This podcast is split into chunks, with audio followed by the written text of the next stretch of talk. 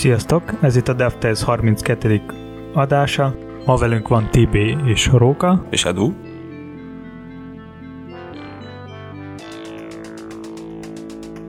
Kezdjünk is a szokásos hírekkel és érdekességekkel.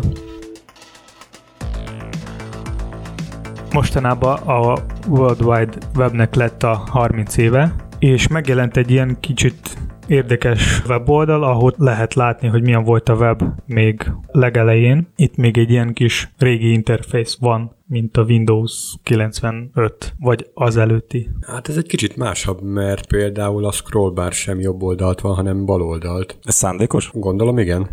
Akkor még nem gondoltak bele, hogy, hogy lesz ez jó, és utólag alakult ki. De látszik rajta, hogy információ közlése van kitalálva, tehát így eléggé letisztult, hogy úgy mondjam. Mindenféle csicsától mentes. Flat. Igen. Egyébként azt tudjátok, hogy milyen indítatásból csinálta a CERN ezt az oldalt? Hát gondolom volt az a karambol, amikor a protonjalábok összeütköztek, és amíg takarították a maradékot, addig ja, ja, éppen, éppen, ráértek, és akkor az összedobunk gyorsan egy ilyen old school oldalt. Jó, de volt valami célja ennek, mert a... Információ megosztás. Ennyi, ugye? Ha? És tényleg arra, arra teljesen jó. Jó, itt az oldalon egyébként lehetőség van létrehozni saját HTML fájlt is, meg szerkezgetni. Itt gondolom azt az élményt akarták megadni azoknak az embereknek, akiknek, akik még nyomokba se voltak abban az időben, hogy hogy tudják létrehozni ilyen oldalakat. Meg egyébként maga a dizájn is nagyon vicces, tényleg ilyen teljesen régi és letisztult. Mondjuk azt néztem, megnéztem az oldal struktúráját, ott viszont nem követték a régi oldalfelépítéseket, tehát nem, nem tudom, table layoutos, vagy, vagy tehát maga a stílusok, amik az a minimális, ami van rajta, az sem ilyen, ilyen inline style-okkal van adva, vagy sőt nem is inline style, mi volt akkor ilyen font color attribútum, vagy nem tudom, milyenek voltak. Tehát nem azzal megadva, hanem, hanem az viszont a mai dolgokkal. Hát hiszem, hogy a mai böngészőkben tudjon az megjelenni rendesen. Jogos. Hát ki tudna előkapni egy Netscape egyet? Ha legközelebb mulatkoznak, vagy lefejlesztik azt, hogy és akkor adják hozzá. Egyébként ti mikor neteztetek először, mikor használtátok a www-t legelőször életetekben, emlékeztek még erre? 2000-es évek közepén talán. De előtte már fog, foglalkoztam számítógépekkel, de így internet az elkerült. Hát vidékről jöttem, ott nem volt. De mikor terjedt el van egyébként? Az nekem nincs meg annyira. Nekem először volt otthon valami 56K-s modem, és akkor az ilyen betárcsázós okosság, de hát azt szerintem amikor később volt. olcsóbb lenni. Tehát amikor nem az volt, hogy egy 1 megabájtos képet letöltöttél, akkor így a havi limitet elfogyasztottad, hanem így elkezdett olcsóbb lenni. Jó, de ez már 2000-es évek, ugye? Persze. Tehát az igaz bőven az. És te? Mikor elkezdted használni az internetet? Hát pont ezen gondolkozok szerintem. Most én még vagy általános iskolába jártam, vagy tehát mondjuk akkor számoljunk egy kicsit, tehát ilyen 2000-es évek eleje rémlik nekem, a körül lehetett ez. Hát közepe, inkább közepe. Tehát ilyen középiskola elején, általános iskola végén nekem az rémlik. Akkor voltam én 14-15 éves, és akkor volt ott egy ilyen kis modem, szerintem a legtöbb embernek az volt, én betárcsázós, és akkor azzal el lehetett kezdeni egy kicsit így böngészgetni. Év, évben? Andom, szerintem ez ilyen 2000-es évek eleje közepe lehetett. Nekem az, az rémlik. Na hát akkor már javában volt Internet Explorer. Ha, persze. Akkor már kettes, hármashoz már.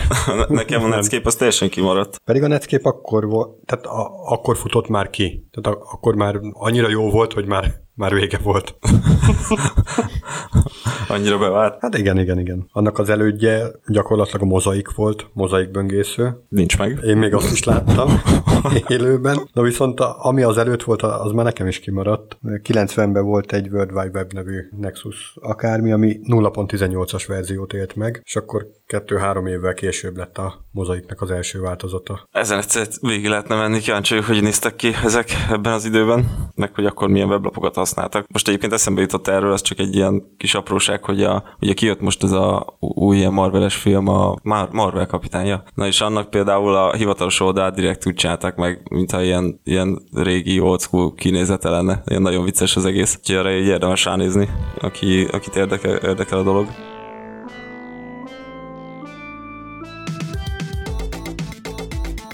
Twitteren találtam egy elég érdekes threadet, ahol egy fejlesztő azt írta, hogy nem tudom, hogy ismeritek a, egy ilyen Grammarly alkalmazás, ami nem csak a hibákat tud segíteni, javítani, hanem felajánlja ilyen komplett... Uh... Abba segít, hogyha már korábban használta egy mondatot, igen, akkor igen, felajánlja, igen. Hogy, hogy szól, hogy ne használ még egyszer ugyanazt, és ajánl is helyette valamit? Igen, igen. Aha. Nagyon sok embernek tetszik. A Twitteren elkezdte egy ilyen threadet, ahol felvett egy ilyen problémát, hogy a Grammarly az minden figyeli, ami az oldalon van. Van a Chrome-nak a kis kiegészítő, van egy külön alkalmazás, és vagy a Chrome-nak a kiegészítő igazából figyeli minden, minden gombnyomás, tehát mint egy kilóger és a srácot hát elmagyarázta el eléggé sok, vagy eléggé sok példát is mutatta a privacy policy-ba, hogy hogy a Grammarly használja az adatokat, és mennyire ez ő gondolja rossz. Tehát igazából annyi az egész, hogy ők tudnak tárolni az összes szöveget, amit a felhasználók írnak, viszont nyilván ők azt mondják, hogy nem, teljesen így van, és nem tudnak kihasználni, viszont közben igen, tehát hogy ő az, hogy tárolnak a szöveget, tudnak jövőben majd segíteni,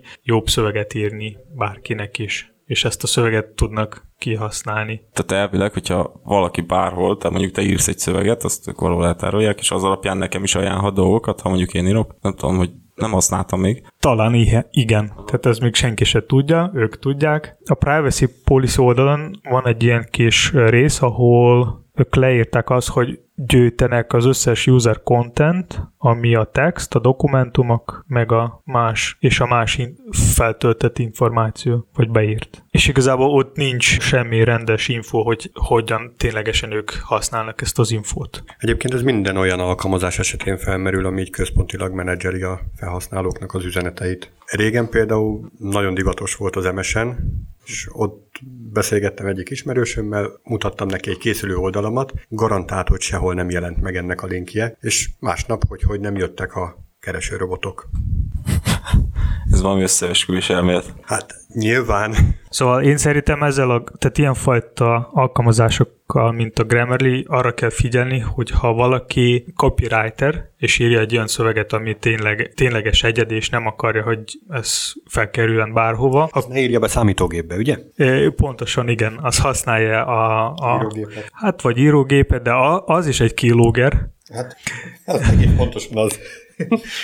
Inkább, inkább a tollot, meg egy papírt, vagy több papír. Hát az már uh, kézlogger. Hmm. Szóval uh, érdemes figyelni ilyen fajta alkalmazásokra, hogy, hogy ők hogyan tárolnak az adatokat, és milyen, milyen adatok ők ha, tudnak kihasználni. De egyébként, ha felrakod, ez egy plugin, ugye? Tehát, hogyha igen, ezt igen. felrakod, és ott van egy olyan pont, ahol el kell fogadjál valami bizonyos azt elolvasni. Azt értem, de nyilván tovább nyilván rajta. Van, nyilván benne de van. De azonnantól kezdve minden. elvileg akkor nem, nem tudom, szabálysértés, jogsértés, akármicsoda. Hogy és ha beleírták, hogy minden adatot megszereznek? Hát ezt mondom, tehát hogy ha ez mondjuk benne volt, te leokéztad, onnantól kezdve elvileg ők miért ne tárolhatnák, meg használják fel, amit hát, te... Persze, hogy persze. Még az a baj, hogy ez fizetős, Aha. az egész. Igen. Tehát ott van egy ingyen része, de nyilván ők szeretnék pénzt keres, keresni. Ilyen volt az Apple-nél is. Valamilyen központi adattárolásból kiszivárogtak adatok, és más felhasználóknál megjelentek olyan dolgok, aminek nem kellett volna. Szerintem ez nem csak az Apple-nál volt ilyen. Hát az összes ilyen termék az, az mind ilyen. Ugye ez a billentyűzet segítő, ami megpróbálja az első pár betűből kitalálni, hogy milyen szóra gondoltál mindenféle okostelefonon. Az is eltárolja, igen, igen, hogy igen, konkrétan... Csak ugye akkor van probléma, hogyha mondjuk olyan szavakat próbál meg kitalálni, hogy mi lehet a te jelszavad. Mondjuk ez a legrosszabb példa, de hogy mondjuk az e-mail címed, és megpróbál segíteni, és valaki másét véletlenbe segíti neked. És hogy visszakanyarodjunk az internet elő, a internet hajnalára. Valójában ezt az internet nevű dolgot, ezt információ megosztásra tervezték, nem arra, hogy ilyen módon használjuk. Úgyhogy ebből jönnek ezek a problémák. Az információ megosztás másik oldal az információ szerzés. Hát de Csak... hogy, mi, tehát miért akarjuk elrejteni az információt? Ha el akarjuk rejteni, akkor ne használjunk internetet.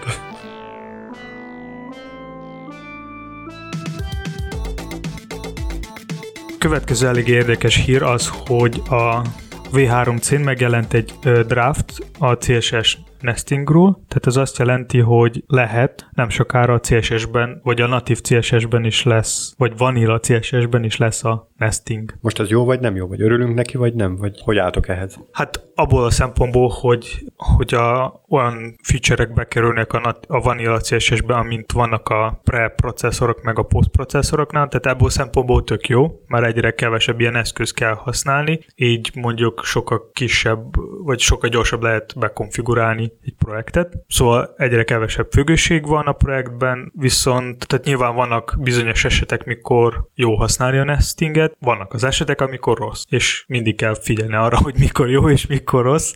Hát ez egy akkor általános bullshit volt, hogy ezt akár egy menedzser is mondhatta volna. Bocsánat, de ez így van. Hát én például maga, tehát a nestinget úgy szoktam használni, hogy mindig a, a media query-t szoktam belerakni egy szabályba, hogy így egy helyen látszódjon az egész, és ne kelljen több-több helyen ezt csinálni, mert, mert régen például az volt a szabály, hogy van egy CSS file, és attól függ, hogy most a desktop first vagy a mobile first. Egy file végén volt a mobil, tehát a CSS, ami vonakozott a mobil nézetre, a másik végén meg a, azt, ami a desktop nézetre mondjuk, és valahol középen a tablet, tabletre. Ez fejlesztés szempontból nem volt elég jó megoldás, mert mindig kellett oda visszaugrálni, hogy most hol van az a rész, és mi van ott, és így, és hol nem, és hol nincs, tehát hogy hol, tehát szóval nagyon nehéz volt bármit is dibágolni, vagy javítani, vagy fejleszteni is, tehát egy, egy idő után nem annyira átlátható volt a CSS file, viszont mikor köz, egy helyen van az egész CSS, ami egy elemhez tartozik, a media query is, akkor sokkal átláthatóbb a kód. Viszont mikor több elem kerül bele egy ilyen nesting szabályba, akkor, akkor egyre nehezebb és nehezebb bármit is csinálni. Tehát akkor a CSS már nem annyira rugalmas, tehát hogy nem annyira tudsz újra használni a dolgokat. Tehát nyilván vannak a preprocessoroknál mindenféle extend, mixin, meg mindenféle ilyen feature, ami ebbe tud segíteni, viszont néha a maga nesting nagyon tud nehézíteni a, a debugolás vagy fejlesztés vagy kód, kódolvasás. Egyébként ugye van néhány dolog, amire szerintem 10-ből 9 ember rávágna, hogy ha Nestel is használ, akkor mindenképpen kihasználja a Nestel is előnyét azokkal kapcsolatban. Ugye most mondtad a média query de akár lehet a, nem tudom, pseudoszelektorok, vagy a elementek, ott azt mindig nestelve használjuk, vagy mondjuk 90%-ba, biztos 95%-ba. Még annyi, hogy a, bocsi, még annyi, hogy a tehát nesting ez valamilyen szinten egy ilyen kis szkópolás a CSS-ben. Lehet is így is mondani. Felfoghatjuk így is, igen. Annyi, hogy ugye amit ajánl a V3C, az nagyjából Nekem egyedül csak azt nem tetszik benne, most nem tudom, hogy ez, menny, ez a mennyire végleges, vagy a, a, a hivatalos ajánlás, de hogy ugye itt ő úgy neszteli a összeszabályokat, hogy, hogy endel fűzi össze ugye a egymás alatt levő elementek klasszait mondjuk, vagy element neveit, most mindegy, hogy mire mit használunk, és szerintem ezt pont ki lehetne hagyni, nem tudom, hogy ezt minek akarják ezt beleépíteni. Nagyjából egy fölösleges kör, hogy mindenhol ugyanazt kiírjuk, közben meg azt is lehetne mondani, hogy amint egy kapcsolózáróján belül használsz egy másik elementet, vagy másik klassznevet, azonnantól kezdve alá fűzöd gyakorlatilag a szabályt. Úgyhogy ezt nem értem, hogy miért akarják használni, viszont vannak tök jó dolgok. Például ez a, ez a et nest rule, vagy kukac nest rule, azzal ugye kifele is tudsz nézni. Tehát ha van egy elemed, és azon belül használod ezt a kukac nest szabályt, akkor meg tudod neki mondani, hogy ha ez az elem valamilyen másik elemen belül van, akkor viszont nézen ki mondjuk másképp. Nyilván ilyen preprocesszoroknál ez már működött, de hogy ez egy ilyen kis plusz dolog, ami, amit nem feltétlen ö, vártunk volna el, szerintem, hogy, hogy ezt is így belefejlesztik. Igaz, most még ez, ez ha jól látom, ez, ez még ö, nincsen, tehát így issuként van fölvéve, de szerintem például hogy tök jó, hogy így gondoltak erre is. Azon kívül meg nyilván király, tehát hogy reméljük minél hamarabb erre alkalom lesz, és most már böngészők is fogják támogatni mínusz egy dolog, amivel kell majd foglalkozni jövő időbe.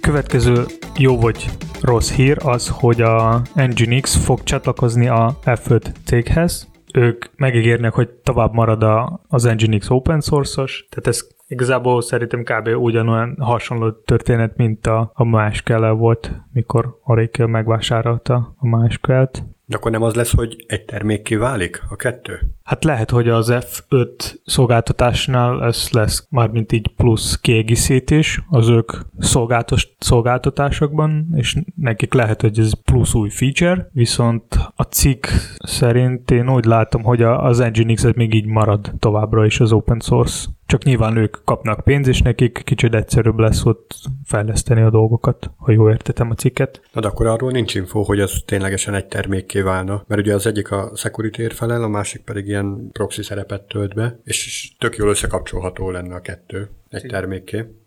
Igazából maga a cikkben az van, hogy az Nginx brand meg mint egy open source projekt ez továbbra is fog maradni. Ha nem lenne, tehát ha nem, ha nem lenne ez a pont, akkor nem lenne ez a egyesség. Viszont a pontos info én a cikkben nem találtam, hogy ez milyen fajta mergelés lesz, tehát hogy lesz-e külön termék, vagy ez bármilyen is szinten fog kiegészíteni a az f de nyilván maga az F5 használ az Nginx-et is most is a saját termékben, ha jól láttam a cikkben. És nyilván szokásos módon vannak fejlesztők vagy az emberek, akinek ez tetszik, akinek nem tetszik. Akinek nem tetszik, az miért? Mindenki fél attól, hogy valami rossz történhet. Ha nem lesz az a, tehát hogy nem lesz ilyen Nginx, mint volt, kb. mindenki ugyanúgy panaszkodta, mikor a Microsoft megvette GitHubot, mikor a Rick megvette a MySQL-t,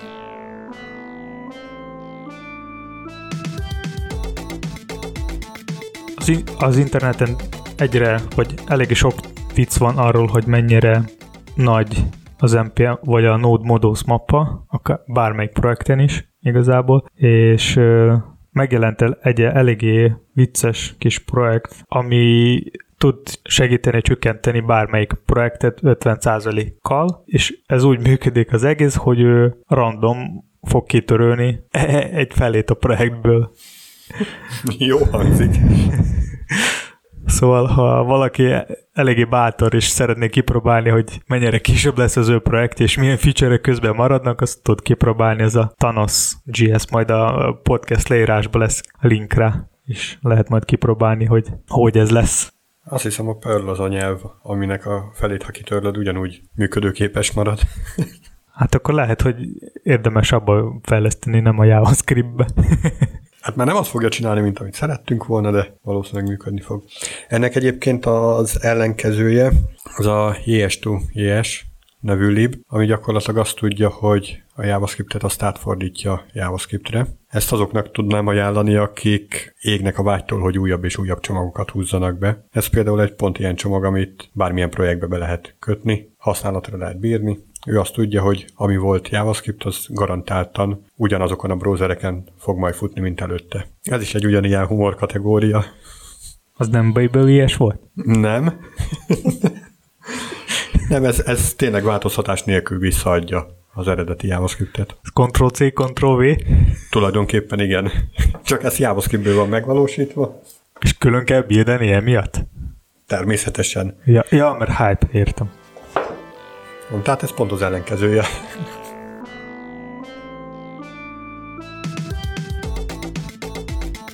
Nemrég kijött a Chrome 73-as verzió, és az a Mac felhasználónak érdekes lesz, mert pont ez a Chrome verzió most már támogatja a sötét témát, és ö, támogatja a desktopos PVA-t, progresszív web alkalmazást, tehát az azt jelenti, hogy az összes progresszív web alkalmazásokat lehet már használni, mint egy desktopos. Tehát elmenteni alkalmazások mappába, vagy a Google, vagy a Chrome alkalmazások mappába is megjelenik egy ilyen kis ikon, és lehet kezelni, mint egy rendes appot. És a sötét téma kapcsán most a Chrome úgy néz ki, mint egy private mode.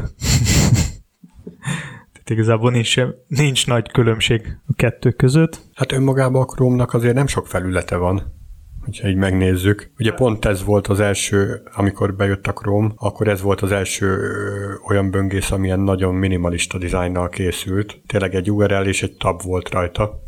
Hát igen, csak a private mód az mindig, mindig sötét volt, és most a sötét Chrome, ami az alap sötét Chrome, az kb. ugyanúgy néz ki, mint a private mód.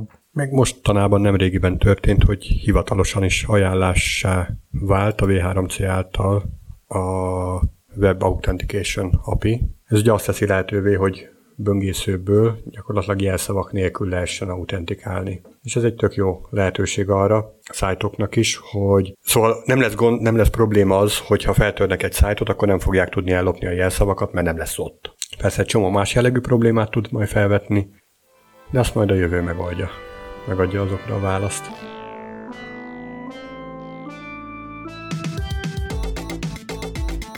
InVision App oldalon megjelent egy olyan cikk, hogy mik a pro és a 10 pro és kontra a hamburger menünek. Aki még esetleg nem tudja, hogy mi ez a hamburger menü, ez a... Ez a McDonald'sból lehet kapni. Igen, lehet McDonald'sba kapni, ilyen hamburger menü, viszont a weboldalaknál szokott lenni ilyen három vagy kettő, általában három vagy kettő csík, valamelyik felső jobb vagy bal oldalon, amelyekkel lehet meg lenyitni menüt.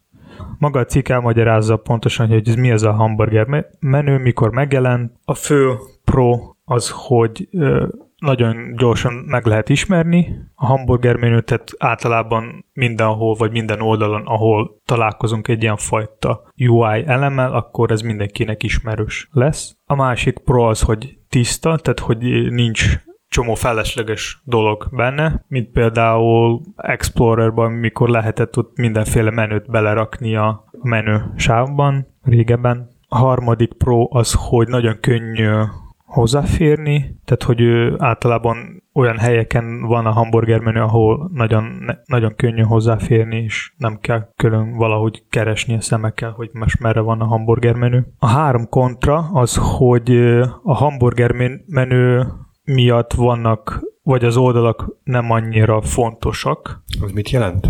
Az azt jelent, hogy régebben az volt a divat, hogy minden, ami fontos, tehát minden fontos oldal, azt szokták kirakni egy menübe, és hogy ott látszódjon, és legyen hamar elérhető. Viszont így a hamburger menővel ez nem annyira fontos lett, tehát hogy már nem, nem annyira feltűnös az, a, az az információ, vagy az a link, ami ott van. Tehát így már nem annyira fontos maga az az információ. Én ezt inkább úgy fogalmaznám meg, hogy ez egy nehézség, hiszen az oldalnak nagyobb területét kell hasznos tartalommal kitölteni, szemben a, a, a korábbi megközelítéssel, ami gyakorlatilag egy ilyen kirakodóvására emlékeztet, hogy mindent, ami szerintem fontos az én látogatómnak, azt így az arcába nyomok, és ő alig tud választani közüle. Most ezzel szemben ugye letisztultabban csak az őt érdeklő tartalmat kell nagyon nagyban megmutatni, és hamburger menü mögé tenni, viszonylag elérhető helyre azt, ami még érdekelheti ezen kívül ha megnézzünk bármilyen weboldal, annak van valamilyen célja, és csak a... a f- hát e- e- ebben rejlik a nehézség, hogy most ezt kontenttel kell megadni, nem pedig ilyen reklámokkal, menükkel. Hát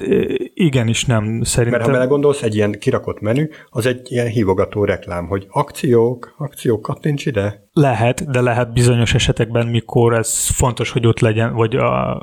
Ö... Ott van.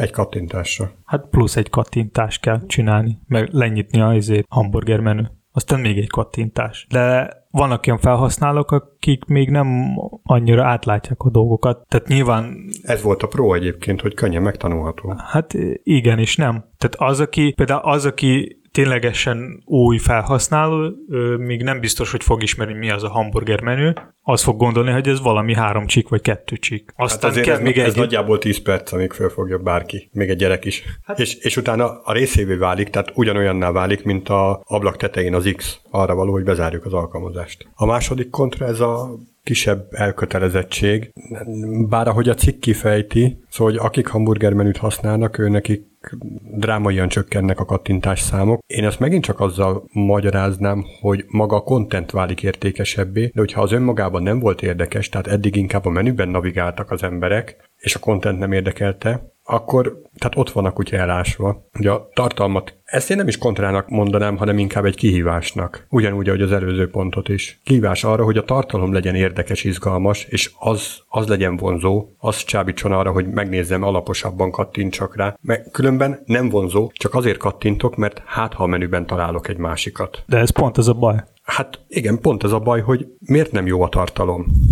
Mert képzeld el, ha jó lenne a tartalom, akkor ott kattintanék. Ezért mondom, hogy ez inkább egy más jellegű kihívás. Tehát tök rossz, hogy nincs ott az a tartalom, amiért jöttem, ezért kell kattintanom. Ez helyett inkább arra kéne fókuszálni, hogy legyen ott az a tartalom, amiért jönnek az emberek. Én, szer- én szerintem, hogy ez a második kontra, ennek a tehát ennek egy ilyen példát szeretnék behozni, hogy ez kb. olyan, mintha férfi jön vissza haza a munkahelyről, vagy a munka után, és a felesége előkészíti neki a vacsorát, mondjuk egy levest, és nem rakja oda kenyért. Megeszi, tehát egy nap megeszi kenyer nélkül, aztán a másik nap mellé rakja egy kenyért, és akkor a másik nap megeszi a kenyérrel, mert út volt. Tehát most, hogy... Ezt mondom, ez benne a kihívás, hogy úgy oda készíteni, hogy az jó legyen. Hát, hogy látsz, hogy mindig a menü. Hát... Szóval én, én is ezzel egyetértek, mert csomószor én sem tudtam találni bármit is az oldalon, és így külön, külön, tehát hogy igazából ez a hamburger menü néha olyan, mint egy fekete doboz, tehát hogy nem tudsz, hogy mi van benne, és így kell külön plusz kattingatni, hogy meglássa, hogy mi van ott, aján, milyen ajándék vár ott. szóval néha hasznos lehet, néha nem. Másik oldalról meg tényleg, tehát én nagyon egyetértek azzal a ró érvel, hogy azt, azt a fajta kirakodóvásárt szünteti meg, hogy ott van minden és minden kattintható. Ennek ugye a legrosszabb példája, amikor annyira gazdag a felület, hogy nincs egy talpalatnyi hely, ahova kattinthatnál, véletlen kijelölsz egy szöveget, és szeretném mellé kattintani, és nem tudsz, mert minden, minden kattintható és minden funkciót rejt. Jó, de mondjuk, hogy ez így ilyen feature nehéz oldal, akkor ott nyilván van értelme a hamburger menü. Szerintem mindenhol van értelme. De ha mondjuk valami landing, és desktopon csomószor az van, hogy van egy landing, és desktop verzióban ott van egy hamburger menü. Tehát nyilván szép, meg csomó mindenféle animáció van mögötte, de csak hogy minek? Ott van még csomó őres hely, miért nem lehetne oda kirakni a, a menüt? Hát az, hogy szép, az az mindig ízlés kérdése. Meg mondjuk az is, hogy tehát ahogy implementálni szokták, az is megint egy érdekes téma, mert ugye a desktop az egy általában szélesebb, mint magas, ugye általában, és mégis ezt a menüt ezt egy nagy viszintes haszontalan sávnak kell elképzelni, aminek csak az egyik oldalán van az a három csíkos aktív felület, és ennek a viszintes sávnak a többi része az haszontalan. Az például pont lehetne content, és ugye pont egy olyan esetben, mint a desktop, amikor szélesebb a kijelző, mint magas, akkor még ebből a magasságból csökkentünk ezzel. Ez ilyen szempontból nem annyira nyerő. A harmadik kontra az a nem hatékony. És itt a úgy próbálnak el magyarázni, hogy a jó designer tudja, hogy, ha, hogy, hogy, a fel, hogy az, hogy a felhasználónak kell csinálni plusz egy extra lépés ahhoz, hogy ő elérje a saját célját, ez, ez nem nagyon jó. Pont ezért kéne arra a landing oldalra tenni. De ha nem fog találni ezt a feature-t, amit kerese. Hát akkor rosszul van megtervezve, mert maga az oldal az nem, nem az én célomat szolgálja. Jó, de a landing, a landing, ha megnézzük a, a landing oldalt, általában a landing oldal arról szól, hogy van valamilyen szolgáltatás vagy termék, és szeretné tudni, hogy milyen lehetőségek vannak, vagy feature és mi a, az ára. Tehát egy konkrét terméket ott és minek, pont, és minek ezek a kettő linket rakni egy hamburger menőre? De pont ezt mondom, hogy minek azt odaadunk, miért nem rakjuk bele az oldalba, a contentbe? Hát igen, de ha miért én szeretnék még 100 kilométer scrollozni le, vagy nem tudom, mit kell csinálni. Ez a kihívás benne, hogy az, ami a felhasználónak érdekes, na azt oda tenni, és csak azt, és honnan... ami neki vonzóvá teszi. Hát azért kell, azért kell rakni oda a linkek, mert akkor mindenki fog látni, és mindenki számára az le, lesz ö, könnyű elérhető. Na, mondjuk vegyünk egy konkrét példát, egy téglákat áruló cég, a téglás, mondjuk a B30-as téglának a landing oldala ahol egy hatalmas nagy B30-as tégla van középen, és ott van a az ára, hát akció hozzá, stb. Nyilván, hogyha oda olyan felhasználók jönnek, aki csak ezzel foglalkoznak, ők csak az ára érdekel, semmi más info. De hát ki más esne egy ilyen landing oldalra? Bárki. Nyilván bárki. Reklámból megláttam, építőanyagot keres, jöjjön ide, és akkor oda esik a B30-as akciós oldalra. Fel kell mérni, hogy milyen felhasználók jönnek oda. Pont ezt mondom, és olyan kontentet kell odarakni. A menüt már akkor kell használni, amikor már megtartottuk a felhasználót. Amikor ő már elköteleződött, hogy ő igenis ezt az oldalt akarja használni. Szerintem.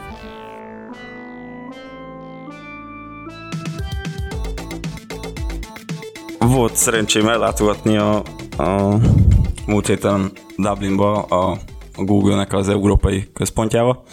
Egyik barátom ott dolgozik, és, és be tudott vinni. Ugye először, amikor így mentünk, akkor így kérdeztem tőle, hogy, hogy ez most így mennyire gáz neki, hogy bevisz meg ilyesmi, és akkor így mondta, hogy hát sem ennyire miért lenne gáz, hát most ez ugyanúgy te is, hogyha elmegyek hozzád, majd beviszem a munkahelyedre, az kész. Hát mondom, jó, jó, de hát ez mégiscsak egy Google, meg hogy ez meg az security, meg ilyenek. Én például sokszor látom, hogy a Twitteren fejlesztők többször is így mentek vendéglátásra bármilyen cégre is. Tehát, hogy utaztok másik országba, és nagyon szívesen elmenték a izé. Tehát néha az is volt, hogy ö, ilyen kis konferenciák is szokták csinálni, hogy bejött valami fejlesztő, megcsinált valami eszköz, aztán volt egy kis ilyen előadás. Igen, tehát pont ezt mondta, hogy ö, alapvetően maga a cég teljesen támogatja azt, hogy aki ott dolgozik, ő, ő igenis vigyen be vendégeket, és mutassa körbe az irodaházat. Reklám. Hát reklám, igen, meg nyilván akit ilyen szinten mondjuk érdekel a dolog, hogy, hogy nagyon kíváncsi mondjuk az irodára, hogy hogy néz ki, vagy hogy hogyan dolgoznak ott benne az emberek, az akár lehet egy olyan skillezésű ember is, aki jövőben lehet, hogy be fogja adni mondjuk a CV-ét, és ezzel mondjuk a cég is jól jár. Ha magamból indulok ki, ugye?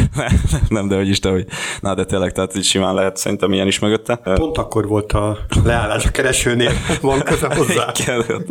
hát ott egy, volt szerencsém hozzányúlni az egyik fejlesztéshez is, aztán karaktert elgépeltem, véletlen kiment élesbe. Na, szóval a lényeg az, hogy egyébként így mondjuk tök egyszerűen be lehet jutni. A nagyjából a, a Dublini központ az úgy néz ki, hogy, hogy hogyha jól emlékszek, hogy van hat épület, amiben tehát különálló irodaházak, de ott egy, egy tömbbe, szóval egy kibejárás van, mindegyik helyen más ilyen csoportok dolgoznak, és alapvetőleg az a szabály, hogy, hogy vannak bizonyos helyek, ahol nyugodtan bemehetsz, megnézheted, körbenézhetsz, használhatod akármi, és vannak bizonyos helyek, ahol meg egyáltalán nem. Először azt gondoltam, hogy azon a részen, ahol dolgoznak az emberek, oda nem lehet például bemenni, de oda például nyugodtan be lehetett menni. Körbe is vitt a, a, a haver. És akkor hova nem? Mellékhelyiség vagy mi?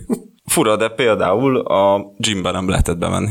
Tehát van edzőterem, oda nem lehetett, és, és kamerázni se. Tehát vannak helyek, ahol nem lehet mondjuk fényképet csinálni, az egyik az a edzőterem volt. És egyébként a, a maga a légkör, ja, és ugye mondtam, hogy hat épület, a, ha jól emlékszek, mondok majd itt számokat, de azért nem kell életbiztosításnak venni, egy pont annyi, az, amennyit én mondok. A lényeg az, hogy plusz egy megint épül, és ott elég sok alkalmazottat fognak ellátni munkahelye, úgyhogy terület az van bőven. Általánosságban ugye arra voltam kíváncsi, hogy milyen maga a légkör ott, milyen ott dolgozni. Annyira azért nem lepődtem meg, vagy nem tudom, így nem volt olyan érzésem, hogy ez ilyen fú, mekkora dolog, hogy milyen modern, meg milyen durva dolgokra gondolnak ott, ami, amikre mondjuk más irodaházakban nem. Lehet, hogy mondjuk San Franciscóban másképp van, ott azért nyilván sokkal nagyobb központ van, de itt egy ilyen mondhatni átlagosnak tűnő irodai légkör van, ahogy én láttam. Nyilván sok extrával, amik most például egy itthoni cégnél vagy megvannak, vagy nem, vagy úgy vannak meg, hogy sokkal kisebb mértékben. De mondj egy példát. Igen, azt akartam mondani. Hát ugye az ilyen tök alap, hogy,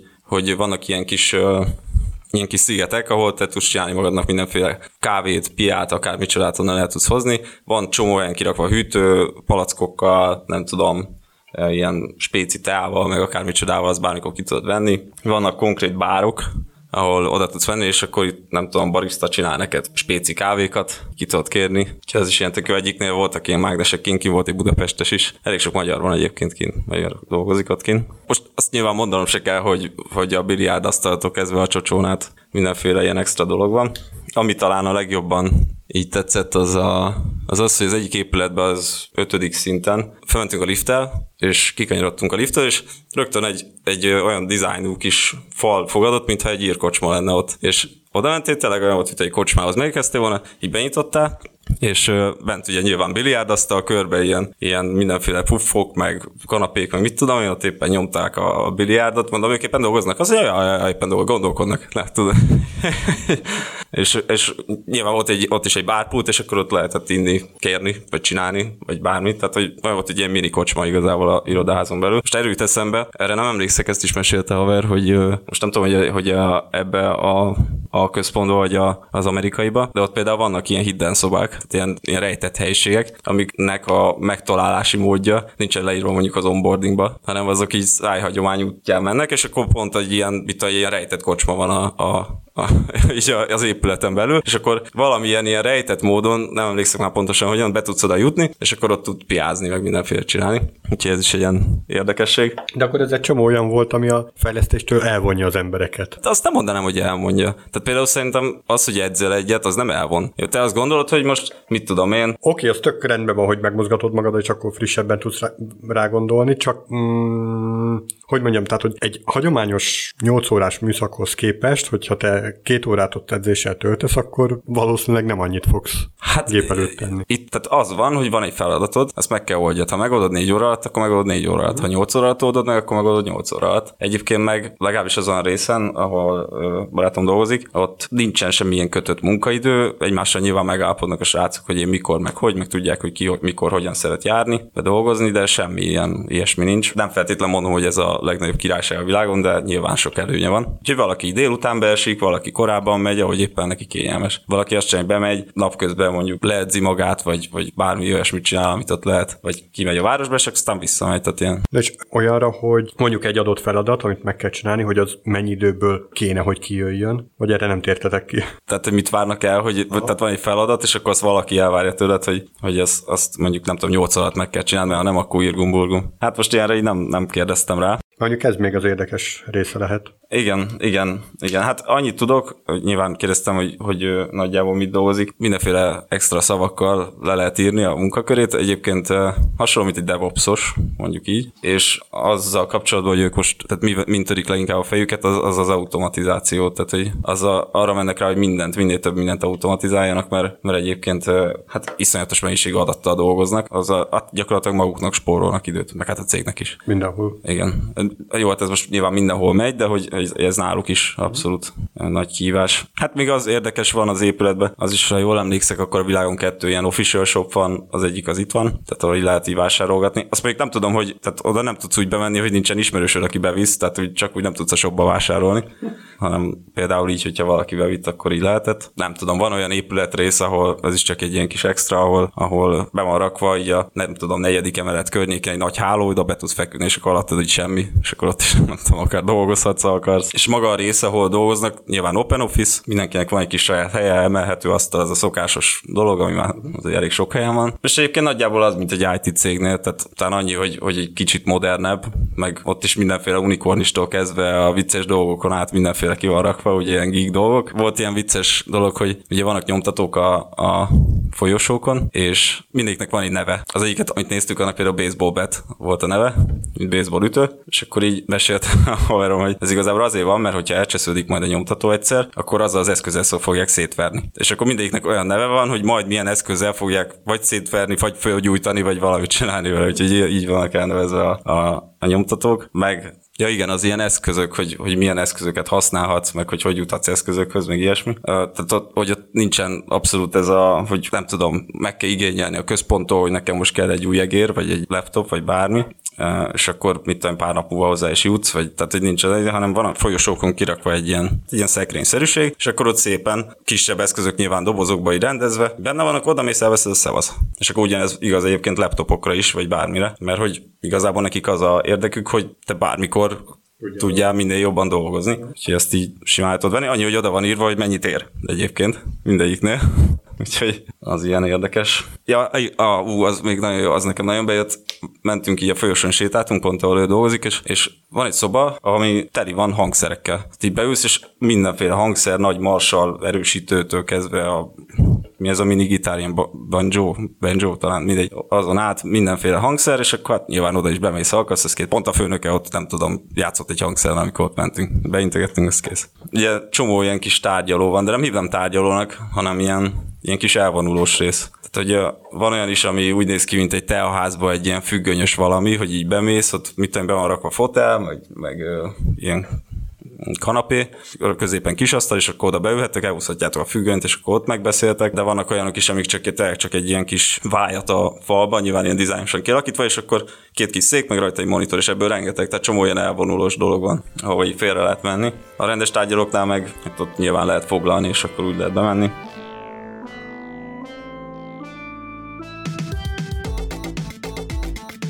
A Harry Roberts CSS Wizardy oldalon megjelent egy cikk a Cache Control-ról, ahol ő próbál elmagyarázni, hogy mi ez a cache control és mire való, és hogy lehetne ezt beállítani. És az egész cikk úgy indult, hogy ő Twitteren megcsinálta egy felmérés, hogy feltette egy kérdés, hogy, hogy mennyi, mennyien tud, tudják, hogy mi az a cache control hogy mi ez a caching, és mi az a cache control head- headerek. Szóval maga a cache control, ez a az egyik leghatékonyabb megoldás cache a, statik források a weboldalon, és igazából maga a cache-et lehet külön beállítani mindenfajta statik fájlokhoz, mondjuk CSS-hez külön, IS-hez külön, képekhez külön. Be lehet állítani itt az idő, időt, hogy ez mennyire, hogy mennyire böngésző cache És miért kérdezett civileket erről? Tehát miért kéne egy egy nem szakmabelinek értenie ahhoz, hogy milyen olyan információk áramlanak az interneten, ami amúgy nem is látszik halandó felhasználóknak. Ha gondolom azért kérdezett ezt a, feltett ezt a kérdést, mert a cikknek az a neve, hogy Cash Control for Civilians. Igen. Szerintem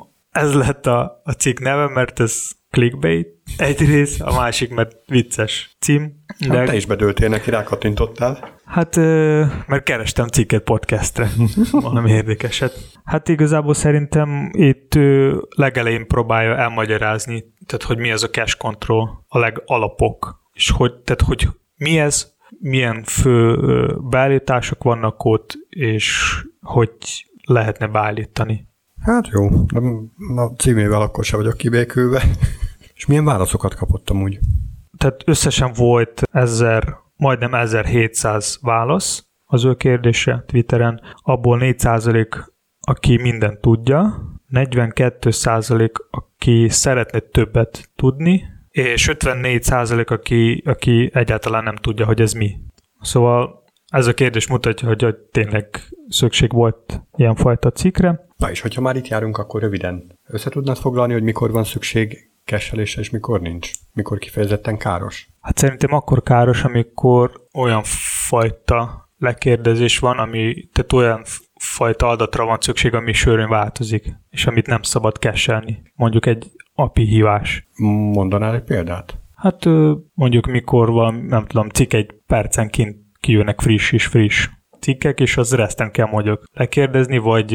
De maga a cikk az miért ne lenne keselhető? Hát, ha reszten jön egy lista, mondjuk. A lista. Igen. A lista az valóban, az, az érdemes. Tehát, hogy maga egy cikk, azt nyilván lehet keselni, de mikor van egy adathalmaz, ami sörön változik, akkor nem biztos, hogy érdemes ezt keselni. Csak arra akartam kiukadni, hogy például, amikor egy-egy cikket kérdezel, egy-egy entitást, akkor már tökre érdemes bevetni ezt a kest, hiszen az valószínűleg nem fog változni. Illetve hát, ja. úgy bevetni ezt a kesselést, hogy ö, használni akár az eteget, akár azt, hogy ö, mikor készült a cikk. Kesselés azt nem csak úgy lehet beállítani, hogy van vagy nincs. Szokásos keselni a ö, statika állományok, tehát például CSS, JS és képek. Ott mikor lehet káros? Ugye akkor lehet káros, amikor új verzió készül az egész weboldalból. Tehát egy új verziót adunk ki, és akkor tipikus, hogy nem érvényesülnek az új dizájnok, az új funkciók nem láthatóak, és akkor egy ilyen böngésző újratöltés, kesűrítés, az szokott rajta segíteni. Hát vagy a, a, a file hivatkozásban ott beleírni valami timestampet, vagy még valami. Igen, erről a cikk nyilatkozik, hogy például ilyen fingerprintet alkalmazni a fájlokba, vagy akár magát a verziószámot, vagy a site-nak ez az ennedik verziója, és akkor azt belefoglalni az URL-be. Ami még itt fontos és megemlítendő, hogy ebben egy ilyen hálózati kapcsolatban azért nem csak két résztvevő van, nem csak egy kliens és egy szerver, hanem köztes proxik is játszhatnak, akiknek érdemes külön headerben nyilatkozni arról, hogy ők kesselhetnek-e vagy sem. Ez számtalanszor fordul elő olyan probléma, hogy a szerver elmondja, hogy ne nagyon kesseld, a kliens nem nagyon kesselni, de a köztes proxy réteg az meg bekesseli a választ, és akkor indokolatlanul kapunk olyan válaszokat egy-egy HTTP kérésre, ami már rég nem valid. Ugye ezekre vonatkoznak a, a proxy cache szabályok, illetve a private vagy public cache módosító. Azt szóval szerintem fontos ismerni, hogy mi ez a cache control, és... De nem a civileknek. Ez is igen, és ha valaki saját projektet szeretne majd csinálni, és szeretne ott bármilyenféle performance optimalizálást csinálni, akkor ez nyilván fog segíteni, és erre fontos tudni, hogy hogy lehet csinálni. Annyit még szeretnék hozzáfőzni, hogy ha valami performance issue van, akkor szerintem nem a cache is legyen az első megoldás. Tehát, hogy nem ezzel kell kezdeni, hogy minden lekesselni. Hanem mivel? Meg kell vizsgálni, hogy mi tényleges probléma, hogy mi lehet, tehát hogy mi okoz a... Hogy vizsgálsz meg egy ilyen hát performance issue Mindenféle megoldás van. A Na, helyz... Mondja hármat. Hát lehet, hogy CSS so, valami CSS rossz szó van használva, valamilyen CSS szabály. Tehát akkor álljunk neki a CSS optimalizálni?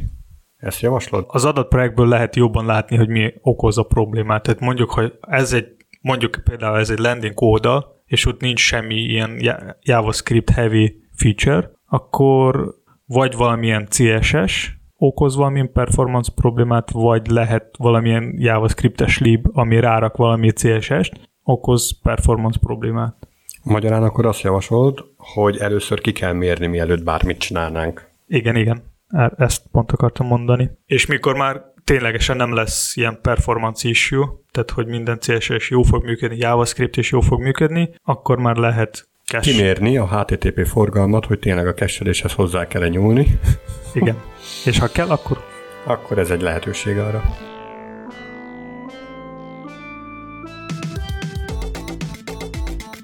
Ha végére marad egy ilyen kis érdekesség, XSS Strike, ez kis eszköz tud abban segíteni, hogy meg lehet vizsgálni, hogy van-e projektben a XSS sérülékenység. De ez egy online vagy offline eszköz, vagy mire kell gondolni?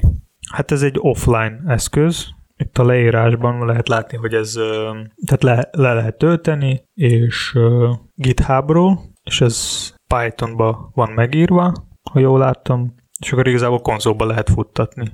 És, Nagyon szuper. és akkor ő hát ilyen szép felületen fog kiírni, hogy milyen problémák találta. Tehát olyan feature vannak, hogy ő végig megy a domon, több szálon tud tesztelni, kontextanalízis, ö, Ez csak lokálhoztra működik? Azért kérdezem, mert hogyha véletlen nem így lenne, akkor ez bizony nem csak a fejlesztők kezében vál, válhat egy svájci bicskává, hanem a rossz szándékú emberek kezében is. Hát itt a, vagy a wiki oldalon lehet találni, hogy tehát egy ilyen példát, hogy bármilyen URL tud futtatni, vagy bármilyen URL-en tud futtatni a dolgot. Tehát az azt jelenti, akkor igen, tehát hogy Ez veszélyes. Viszont mindenkinek van lehetőség, mielőtt kikerül valami élesre, lefuttatni ezt a kis, ez, ezzel a kis, ez, tehát lefuttatni a saját projekten ezzel a kis eszközzel, és megnézni, hogy van bármilyen probléma, mielőtt bárki más fog tudni futtatni. Szóval ebből szempontból legalábbis segítség, mert senki sem tudja, hogy milyen eszközökkel próbálnak bárki is fel, feltörni bármilyen éles oldal az interneten. Tehát nyilván csomó ilyen van, ami létezik, és senki sem tudja, hogy most milyen eszköz használnak a, a rossz emberek. Szuper. És egyébként ez, ez az eszköz ez tud olyan oldalakat is letesztelni, amik csak autentikáció után érhetőek el? Vagy mondjuk védett hálózaton, vagy az ilyenek azért szembe szoktak jönni. Tehát, hogy valamilyen beléptetési folyamaton át kell, hogy vergődjön az ember, és csak utána tudja a szájtot használni. Gondolok itt arra, hogy például valaki a Facebookot szeretné letesztelni, meg ugye az is jó kérdés, hogy mennyire boldogul a modernebb szájtokkal, ahol JavaScript rakja össze a domot, nem pedig a HTML forrásban van benne, terhelve ezzel a kliens oldali gépet. Igen, tehát ezzel még itt találtam pont a leírásban, hogy ezzel még lehet is posztolni az, a JSON-t is. Tehát az azt jelenti, hogy szerintem akkor be lehet lépni az oldalba, ha az aut- autentikáció engedi ilyenfajta posztolás. Hát lehet mindenféle query tud küldeni, fájlokat is lehet küldeni, hát igazából elég sok lehetőség van itt. Logolás is lehet, le, logolni is lehet külön fájlokban, paraméterek is lehet beküldeni. Szóval eléggé összetett eszköz. És a JavaScriptet lefuttatja? Vajon? Szóval szerintem igen, mert lehet itt belerakni mindenféle timeoutot is. Az azt jelenti, hogy akkor meg lehet várni azt, hogy fus- lefusson a JavaScript, vagy bármi más, ami runtime-ba felépíti a domot. Na, hát érdemes kipróbálni akkor, ezek szerint. Ennyi fér bele a mai podcastbe, kövessetek minket Twitteren, Facebookon, írjátok nekünk nyugodtan, ha van bármi kérdés vagy ötlet, és hallgassátok minket legközelebb is. Sziasztok! Sziasztok!